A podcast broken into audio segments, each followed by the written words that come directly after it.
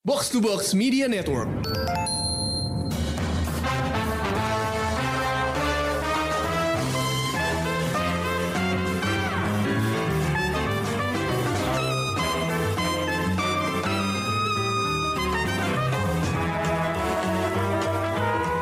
Halo pendengar Showbox, akhirnya kita tiba di sesi Out of the Box yang terakhir di bulan Agustus ini. Uh, dan gue menyiapkan sebuah tema spesial. Mungkin tema ini uh, udah diharapkan sama beberapa orang kali ya.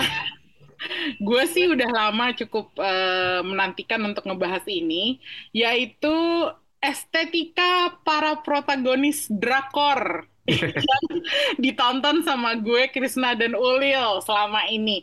Uh, gue cukup lama mikirin tema untuk yang terakhir ini, dan akhirnya balik lagi kita ke drakor karena mm-hmm. selain jadi bahasan yang masih ter- seru buat diomongin gitu, gue juga sebenarnya penasaran uh, seberapa stylish para protagonis di drakor itu gitu. Yuk kita mulai ya uh, diskusinya. Um, gue penasaran sama pendapat Krisna sama Ulil estetika siapa yang lo suka di drakor yang udah pernah lo tonton. Jadi ini ya apa kayak penampilan secara keseluruhan dia yang inilah yang keren gitu ya. Ya betul. Hmm. Lo boleh milih satu cast atau satu orang doang. Misalnya lo merasa ada ensemble cast yang semua penampilannya keren, lo boleh pilih itu. Oh oke. Okay. Oke. Okay. Siapa yang mau mulai nih? Ayo. Gua dulu deh, karena okay. mungkin yang gue gue gue inget ya masih masih drakor Fresh. dari tahun ini juga sih. Hmm. Itu 25 21 sih kayak oh. ya balik lagi kan dia karena period kan settingnya hmm. tahun 87 kan. Jadi hmm. detail untuk kostum, make up, rambut itu sangat penting kan. Hmm. Untuk apa ya? Untuk bisa terlihat meyakinkan ceritanya berlangsung di era itu gitu kan. Nah itu menurut gue sih eh, terutama untuk tiga karakter eh, empat karakter utama anak-anak SMA-nya gitu ya dari Kim Tae-ri, Bona, terus si Choi Hyun Wook sama Lee Jo Myung tuh eh gue suka mereka dibikin beneran anak kayak anak SMA gitu loh maksud gue. Mereka sering pakai baju yang sama diulang-ulang. Gitu kan Ah, betul. Iya kan, maksudnya anak SMA emang bajunya itu itu aja gitu walaupun ada kayak misalnya karakter si Kim Terry sebenarnya bukan bukan yang kesulitan secara finansial juga gitu. Atau kayak karakter satunya si Bona yang emang miskin gitu. Tapi kayak kayak emang di bajunya itu itu aja gitu. Mereka beberapa kali tuh terlihat menggunakan baju yang sama dan sangat 80-an itu sih yang gue suka. Hmm. di 2521 terus mungkin ini juga sih dari sama selain soal period gitu ya gue lihat di ini juga di My Liberation Notes di drakor yang lainnya yang masih tahun ini juga mm-hmm. itu gimana sebuah fashion make up baju segala macam itu bisa menggambarkan karakternya kayak apa gitu kan kayak kayak kayak karakter utamanya yang dimainin sama Kim Ji Won itu kan ceritanya emang karakter perempuan yang pendiam, yang insecure dengan di dirinya sendiri segala macam kayak gitu-gitu kan. Nah itu diliatin dari baju kerjanya tuh yang hampir setiap hari itu kemeja polos biasa aja gitu loh, dengan celana hmm. bahan dan celana kantor hitam polos udah kayak gitu gitu. Tuh kayak ngegambarin dirinya banget sih yang dia memang merasa dirinya tuh bukan orang yang atraktif gitu, orang yang boring gitu. Itu sih kayak gimana bisa menonjolkan karakter kita bisa lebih ngerasa kenal gitu kan hmm. orang kayak apa gue setuju sih bahwa uh, kayak karakter atau pekerjaan seseorang itu ngaruh ke cara mereka berpakaian kan iya. ya jadi kadang-kadang di drakor tuh mereka saking mentingin fashionnya atau kayak misalnya mentingin looknya jadinya kayak nggak realistis gitu loh iya. kadang ya. terlalu dandy gitu ya Iya termasuk salah satu frekuensi mereka ganti baju kayak lo uh, dalam hidup ini kalau lo orang biasa ya kayak kita kita ini. Nggak Mhm. mungkin kan lo tiba-tiba lo tiap kali ke kantor pakai bajunya beda seakan- Beda-beda tiap hari.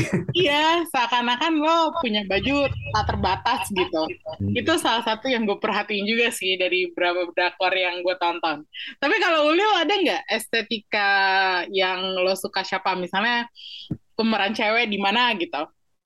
Kalau gue Komunyong di It's Okay to Be Not Okay sih. Itu oh wah itu best aja. Oh, Bener-bener iya, inget. ngegambarin cewek kaya banget gara-gara nulis. Terus kayak eh tiap hari bajunya eh, bagus-bagus gitu kan kelihatannya Hmm. dan kelihatan angkuh banget. eh karakternya pas, tapi ya itu tadi kalau misalnya eh, dipakai sama warga gitu macam kita ya. Yang kerja tiap hari gitu gak macam dia Mau agak ke mana? kurang. Iya mau ke mana bos? Gitu kan. Gitu sih. Tapi itu gue setuju sih, maksudnya itu juga cocok sama karakternya yang emang sombong kan, angkuh dan iya angkuh bang dan dingin banget kan dia Iya. gitu. Terus kayak nggak punya baju beli ya udah beli gitu dan pilihannya lucu-lucu. Nah nggak lama dari si It's Okay to Be Not Okay itu baju-baju dia kan juga jadi perhatian tuh. Jadinya akhirnya banyak tuh yang akhirnya eh, kiblatnya ke sana sampai apa menemukan yang apa eh, tas-tas cewek yang kecil-kecil yang cuma bisa muat kartu doang gitu loh. Tapi Dia harganya jadi jadi Harganya- juga ya. Jadi trendsetter juga harganya jadi puluhan juta. Buat apa konsep tas lu cuma bisa buat kartu doang? Hey gitu kan. Tapi mungkin eh, secara nggak langsung gitu ya brand-brand high end jadi kepikiran untuk placement terus kali ya jadi endorse kali ya hitungannya. Mm, mm, mm, mm. Nah ini nih gue baru-baru ini gue berdebat sama adik gue yang Heeh. lumayan lebih fashion daripada gue gitu karena dia uh, PR di bidang fashion. Uh, gue bilang protagonis cewek favorit gue sepanjang masa uh, dari looknya juga itu adalah Han Yojin dari Stranger yang dimainin sama Baeduna. Heeh. Ya, terus dia nuduh gue bilang lu nggak bisa milih Baeduna sebagai Kenapa? fashion icon lo itu karena itu bukan kerjaan stylistnya, pasti itu kerjaan dia sendiri karena dia tuh fashionable banget orangnya. Oh Terus iya gue sih. oh bener ya juga ya, bener juga ya. Maksudnya gue merasa meskipun oke ternyata gue baru baca bahwa si Beduna itu membawa baju-bajunya sendiri buat dipakai sebagai Han Yojin. Tapi entah kenapa dia tuh bisa banget nge-styling karakternya dia di Stranger itu dengan baju-baju yang pas buat dia gitu. Jadi gue nggak tahu sebenarnya pilihan gue valid apa enggak ya. Dan dan ini kan, kayaknya itu pertama kalinya gue lihat Baiduna rambutnya panjang nggak sih di situ? Iya kan iya. lebih identik Iya. dengan rambut pendeknya kan? Heeh. iya betul Eh, rada kaget juga sih gue waktu karakternya manjangin rambut di season 2 gue Hmm. pikir dia bakal tetap mempertahanin rambut pendeknya cuman eh, ternyata itu ada perjalanannya juga secara karakter kan maksudnya kenapa dia eh, akhirnya jadi manjangin rambut dan terlihat lebih eh, cewek gitu intinya Hmm, hmm, hmm. tapi ya memang eh, intinya gue suka sama karakter yang dress their part gitu. Jadi nggak nggak yang kayak misalnya lo guru sekolahan tapi aduh lo pakaiannya blues yang penuh dengan ruffles gitu. Ya. Suka kesel aja gitu kalau tiba-tiba di drakor ada pekerja misalnya cuma sekretaris gitu terus udah gitu Mm-mm. tiba-tiba bajunya tuh bukan yang praktis gitu. Hmm, hmm. Makanya eh, ini gue ngambil contoh satu lagi, Hmm, itu adalah karakternya Kim Hae Soo di Hyena. Dia tuh lawyer, tapi eh, dia lawyer estetikanya kayak madam di host club gitu. Terus Ah, sebenarnya sebenarnya kalau dipikir-pikir konyol sih, tapi sifat dramanya itu kan memang Komedi juga. komedi gitu kan komedi, ya. ah. dan dia adalah eh, karakternya Kim Hae Soo itu itu tuh eh, lawyer yang tadinya tuh dari background bukan yang elit gitu dari background kelas menengah intinya. Jadi kalau dia pakai kalung rantai tas rantai coat gede warna-warnanya bold em, terus dia sendiri juga aktris yang lebih tua kan. Jadi dia Iya. pede aja gitu pakai warna merah atau misalnya eh, jas pakai blazer tapi warnanya putih bukan hitam gitu. Dan dia pernah pakai tracksuit Puma kalau nggak salah terus dipadanin sama blazer merah kalau nggak Wow. itu itu tuh kayak- itu lumayan striking kan? Mm-mm. maksudnya eh bisa aja kok lo pakai lawyer kok pakai baju kayak gini sih? gitu. Gue Hmm. mungkin kayak gitu. Cuman gue suka sama estetik ini karena karakternya dia sifatnya emang kayak Pas. gitu. Sebagai lawyer dia memang suka menantang orang Ya. dan akhirnya gayanya keluar dengan gila kayak gitu gitu loh. Makanya menurut gue eh, drakor itu pinter banget kadang-kadang nyeting karakter sama kostumnya gitu. Disesuaiin sesuai gitu ya. iya. Dan gak cuman cewek doang loh cowok juga loh. Betul. kalau Ya, ya, kalau cowok buat eh, buat gue itu Kim Nam Gil di Fiery Priest. Dia jadi priest jadi pendeta bajunya dari depan sampai belakang tuh baju pendeta dan dia nggak nggak dikasih kayak tiba-tiba harus menyamar terus pakai jas gitu. Nggak ada tuh yang kayak gitu. Makanya gue lumayan suka sama Fiery Priest adalah konsisten identitasnya. konsisten benar Konsisten. konsisten sama uh, ininya sama identitasnya dia sebagai pendeta. Dan bener-bener meskipun dia pendeta yang uh, mantan militer ya. Jadi harusnya kan dia bisa bertarung tuh dengan pokoknya dengan jago banget gitu. Tapi dia nggak nggak berubah tiba-tiba pakai tracksuit pas berantem gitu. Nggak dia berantem beneran pakai sepatu pantofel yang kayak sepatu resmi gitu. Sepatu pendeta gila kan? Gitu. Makanya kalau lo ada nggak menurut lo estetika cowok yang menonjol di drakor? Lil, Mana? Oh, kalau gue yang baru-baru ini sih si Hamnan di itu Cafe Minamdang. Oh, dukun ya. Itu kan penipu itu. ya. iya iya iya. Dia eh apa ya? Cukup di sehariannya cukup memperhatikan penampilannya kan, stylish gitu. Mm. Terus yang kayak apa ya? Mengubah mindset ini kali ya, mengubah mindset dukun yang menyeramkan jadi Iya. se-catchy itu, iya kan? Dukun generasi baru. generasi baru. Walaupun gue nggak tahu ya bentuknya dukun di sana tuh kayak gimana, cuman jadi tidak menakutkan aja dan eye catchy dan nabrak gitu. Biasanya Semua- kan identik dengan baju tradisional Korea itu kan. Iya betul Iya, tapi kayak apa si uh, Ham Nam Jun ini dia bisa memposisikan kapan dia harus pakai setelan, kapan dia harus pakai uh, baju casual biasa gitu. Dan kalau diperhatiin setiap kali dia punya kasus gitu dia pasti pakai setelan tuh. Hmm, gue sebenarnya suka sama uh, karakter ini juga karena cukup pakai kipas saja terus udah gitu Udah syamannya menandakan. keluar gitu. Iya, iya. Iya dan kayak kayaknya hampir setiap baju dia harus ada selipan kipasnya ya. Iya betul, itu dia. Makanya mungkin makanya mungkin dia milih setelan ya karena jas kan banyak kantongnya tuh di dalam. Ada bisa nyelipin kipas bisa nyelipin kerincingannya dia. Jadi kayaknya udah komplit aja. Kira kan selalu ada itu kan kayak kalau lagi mau Itu ngebuka kan alat-alat ininya kan alat-alat perdukunan. alat-alat dukunannya dia gitu walaupun dalam memberantas kejahatan dan lain-lain dia tetap cakep gitu pas?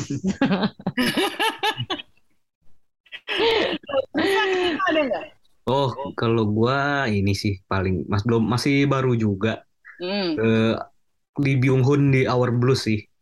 Balik Oh. lagi karena apa ya rea- eh, realistis sama profesinya gitu maksudnya Lee Byung Hun di sini kan ceritanya dia tinggal di desa kecil di Jeju gitu kan. Mm-mm. Terus kerjaan sehari-harinya tuh pedagang serba ada gitulah yang dia jualan itu Hmm. kayak pakai mobil pakai mobil bak gitu terbu mobil bak Mm-mm. gitu terus jualan dari mulai makanan sampai baju daster Semuanya gitu. ada.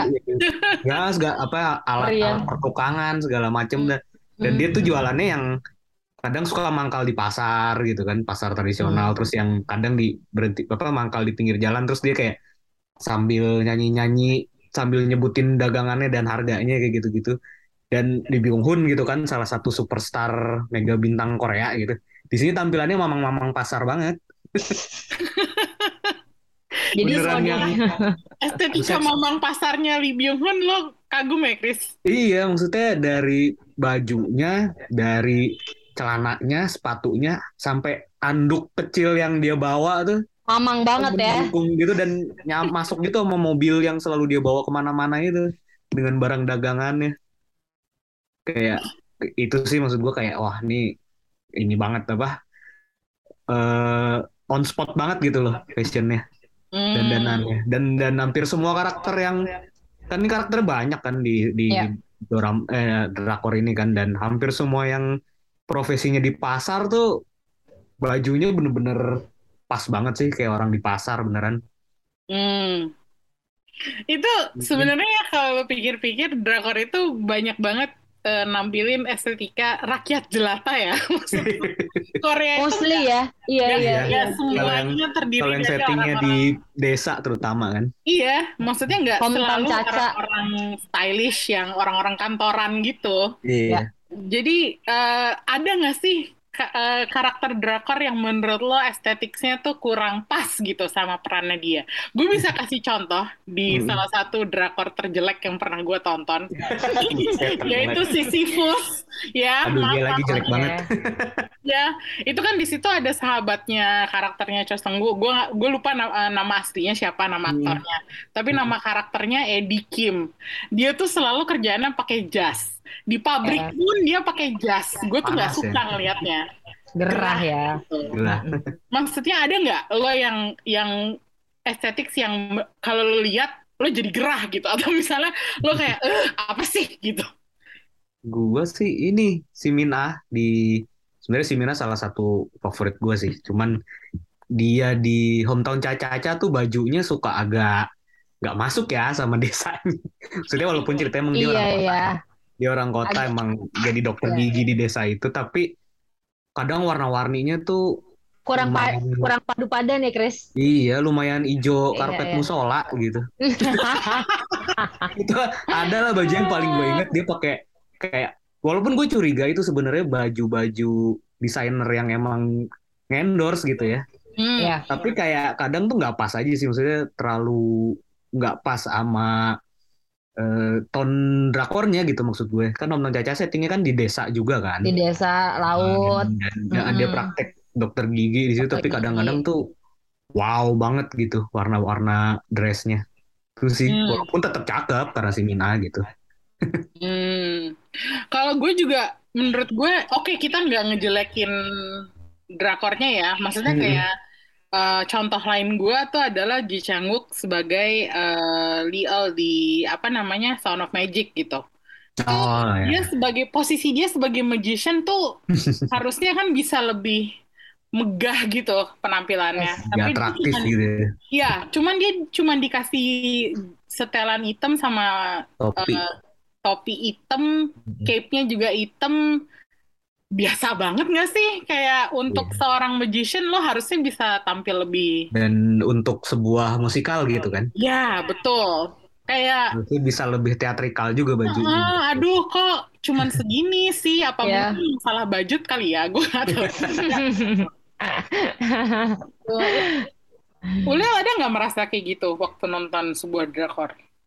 eh ini gue lebih ke nggak tahu ya mungkin lebih ke ganggu kali ya karena tapi mau dibilang ganggu tapi kayaknya emang karakternya gitu loh Emi Krishna. Itu eh, Lee Min Ho di The King Eternal Monarch. Oh. Dia kan kalau lagi Kenapa? kan kalau dia lagi pindah ke alam satunya itu dunia nyatanya kita kan bajunya tetap kerajaan gitu loh Hmm, jadi kayak iya iya iya. serba salah jadinya gue. Tapi emang Kayak- ini sih maksudnya. Kayak serba salah jadinya. Walaupun pada udah mulai ke belakang ke belakang bajunya udah mulai dibikin casual gitu ya. Baik itu Hmm. dia ada di lagi di kerajaannya ataupun eh, dia lagi udah di dunia nyatanya udah mulai udah nggak ada lagi tuh. Kayak baju-baju pangerannya udah nggak ada lagi ke belakang belakangnya cuman agak gengges aja gitu ngelihatnya. Mungkin ini sih kalau gue sih ingat waktu itu juga gue pas ngelihat itu gitu itu juga gue nggak suka tapi kayaknya lebih karena faktor kayak udah bosen nggak sih lu ngelihat Lee Min Ho dibikin kinclong banget gitu kan iya juga Iya, sih benar dibikin sih, Iya benar. sih. apa dibikin orang kaya look gitu yang Iya. kinclong yang royal kayak ya udah bosen kan jadi kayak Mm-mm. jadi makin ya gini lagi gitu gak sih Iya, iya sih. dan Iya, iya, iya, iya. Kayak eh, privilege Anda ganteng udahlah gitu kan ya. ya ya, ya muka mukanya memang udah muka ganteng Emang udah cakep aja, iya. Gimana dong? Nah itu dia sih. kalau misalnya kita ngomongin fashion di drakor emang kayaknya nggak bakalan ada habisnya sih soalnya ba- banyak banget yang perlu dipertimbangkan gitu kan. Eh, Contohnya kalau misalnya lo jadi polisi ya lo eh, dress up as polis gitu intinya. Kalau lo jadi pengacara atau jaksa ya udah lo eh, apa namanya eh, dress upnya pakai jas. Yang konsisten aja sih kalau menurut gue. sama ini lagi sih sat- satu lagi faktor ini juga menurut gua tone drakornya kayak apa kalau yang Hmm, emang betul betul. drama realistis ya realistis gitu tapi kalau yang kayak kayak Tomorrow gitu kan Hmm, ya lu Grim Reaper tapi high fashion banget gitu ya nggak apa-apa gitu karena emang udah udah lebih komikal juga kan Iya. ceritanya Gue Iya. suka lo tuh si Tomorrow hampir semuanya fashionnya kayak cocok aja gitu. Dia cocok kan setiap- ketika mereka Iya, di, pas gitu di sebagai enggak. Grim Reaper gitu di akhiratnya gitu kayak Iya, ya udah gitu satu lagi yang gue juga suka seluruh ensemble-nya tuh bisnis proposal sih sebenarnya. Baik Oh iya, maupun iya. yang cowok itu eh, menurut gue estetiknya Split ya. nah iya pas itu. juga gitu. Pas. Jadi Bisa Ah. dicontoh juga buat hidup Iya. rakyat. walaupun itu ceritanya orang-orang kaya juga ya ya Iya, itu tapi- orang kaya sih tentunya. Tapi masih Kecuali- masih bisa lah. gitu utamanya Masih bisa dipakai dan di MRT SCBD itu masih bisa. Harus banget ya Martes CBD ya. Aduh. Oke. Sama Apa repair tuh? kenapan sih? Iya nggak sih? oh iya Oh ya iya. detail periodnya balik lagi emang bagus Iya, yang kayak Krista bilang sama dengan tone drama. no gue paling suka justru malah ininya geng ibu-ibunya Wah, Iya Iya. kan? iya. Ibu-ibu banget gitu. Yang Mm-mm. kerjanya juga pada nongkrong di gang gitu terus apa ya gitu deh beneran Bagi-bagi makanan, rambutnya. Mm-mm. Betul sih. Kayaknya kita, kita perlu bikin part 2 dari diskusi ini suatu saat nanti. Soalnya kayaknya masih banyak banget fashion fashion objects yang belum kita komentarin di Hmm. drakor. Uh, tapi karena waktu kita terbatas buat out of the box, uh, di sinilah gue mengakhiri sesi out of the box buat bulan Agustus. Uh, thank you banget udah uh, ngabisin waktu buat dengerin celotehan gue Krisna Maulil selama empat episode di bulan ini. Um, gue sekarang undur diri dulu dari out of the box. Sampai ketemu lagi di sesi out of the box yang berikutnya entah kapan, tapi pasti kita balik. Oke, bye bye. Thank you guys. Thank you. Bye bye.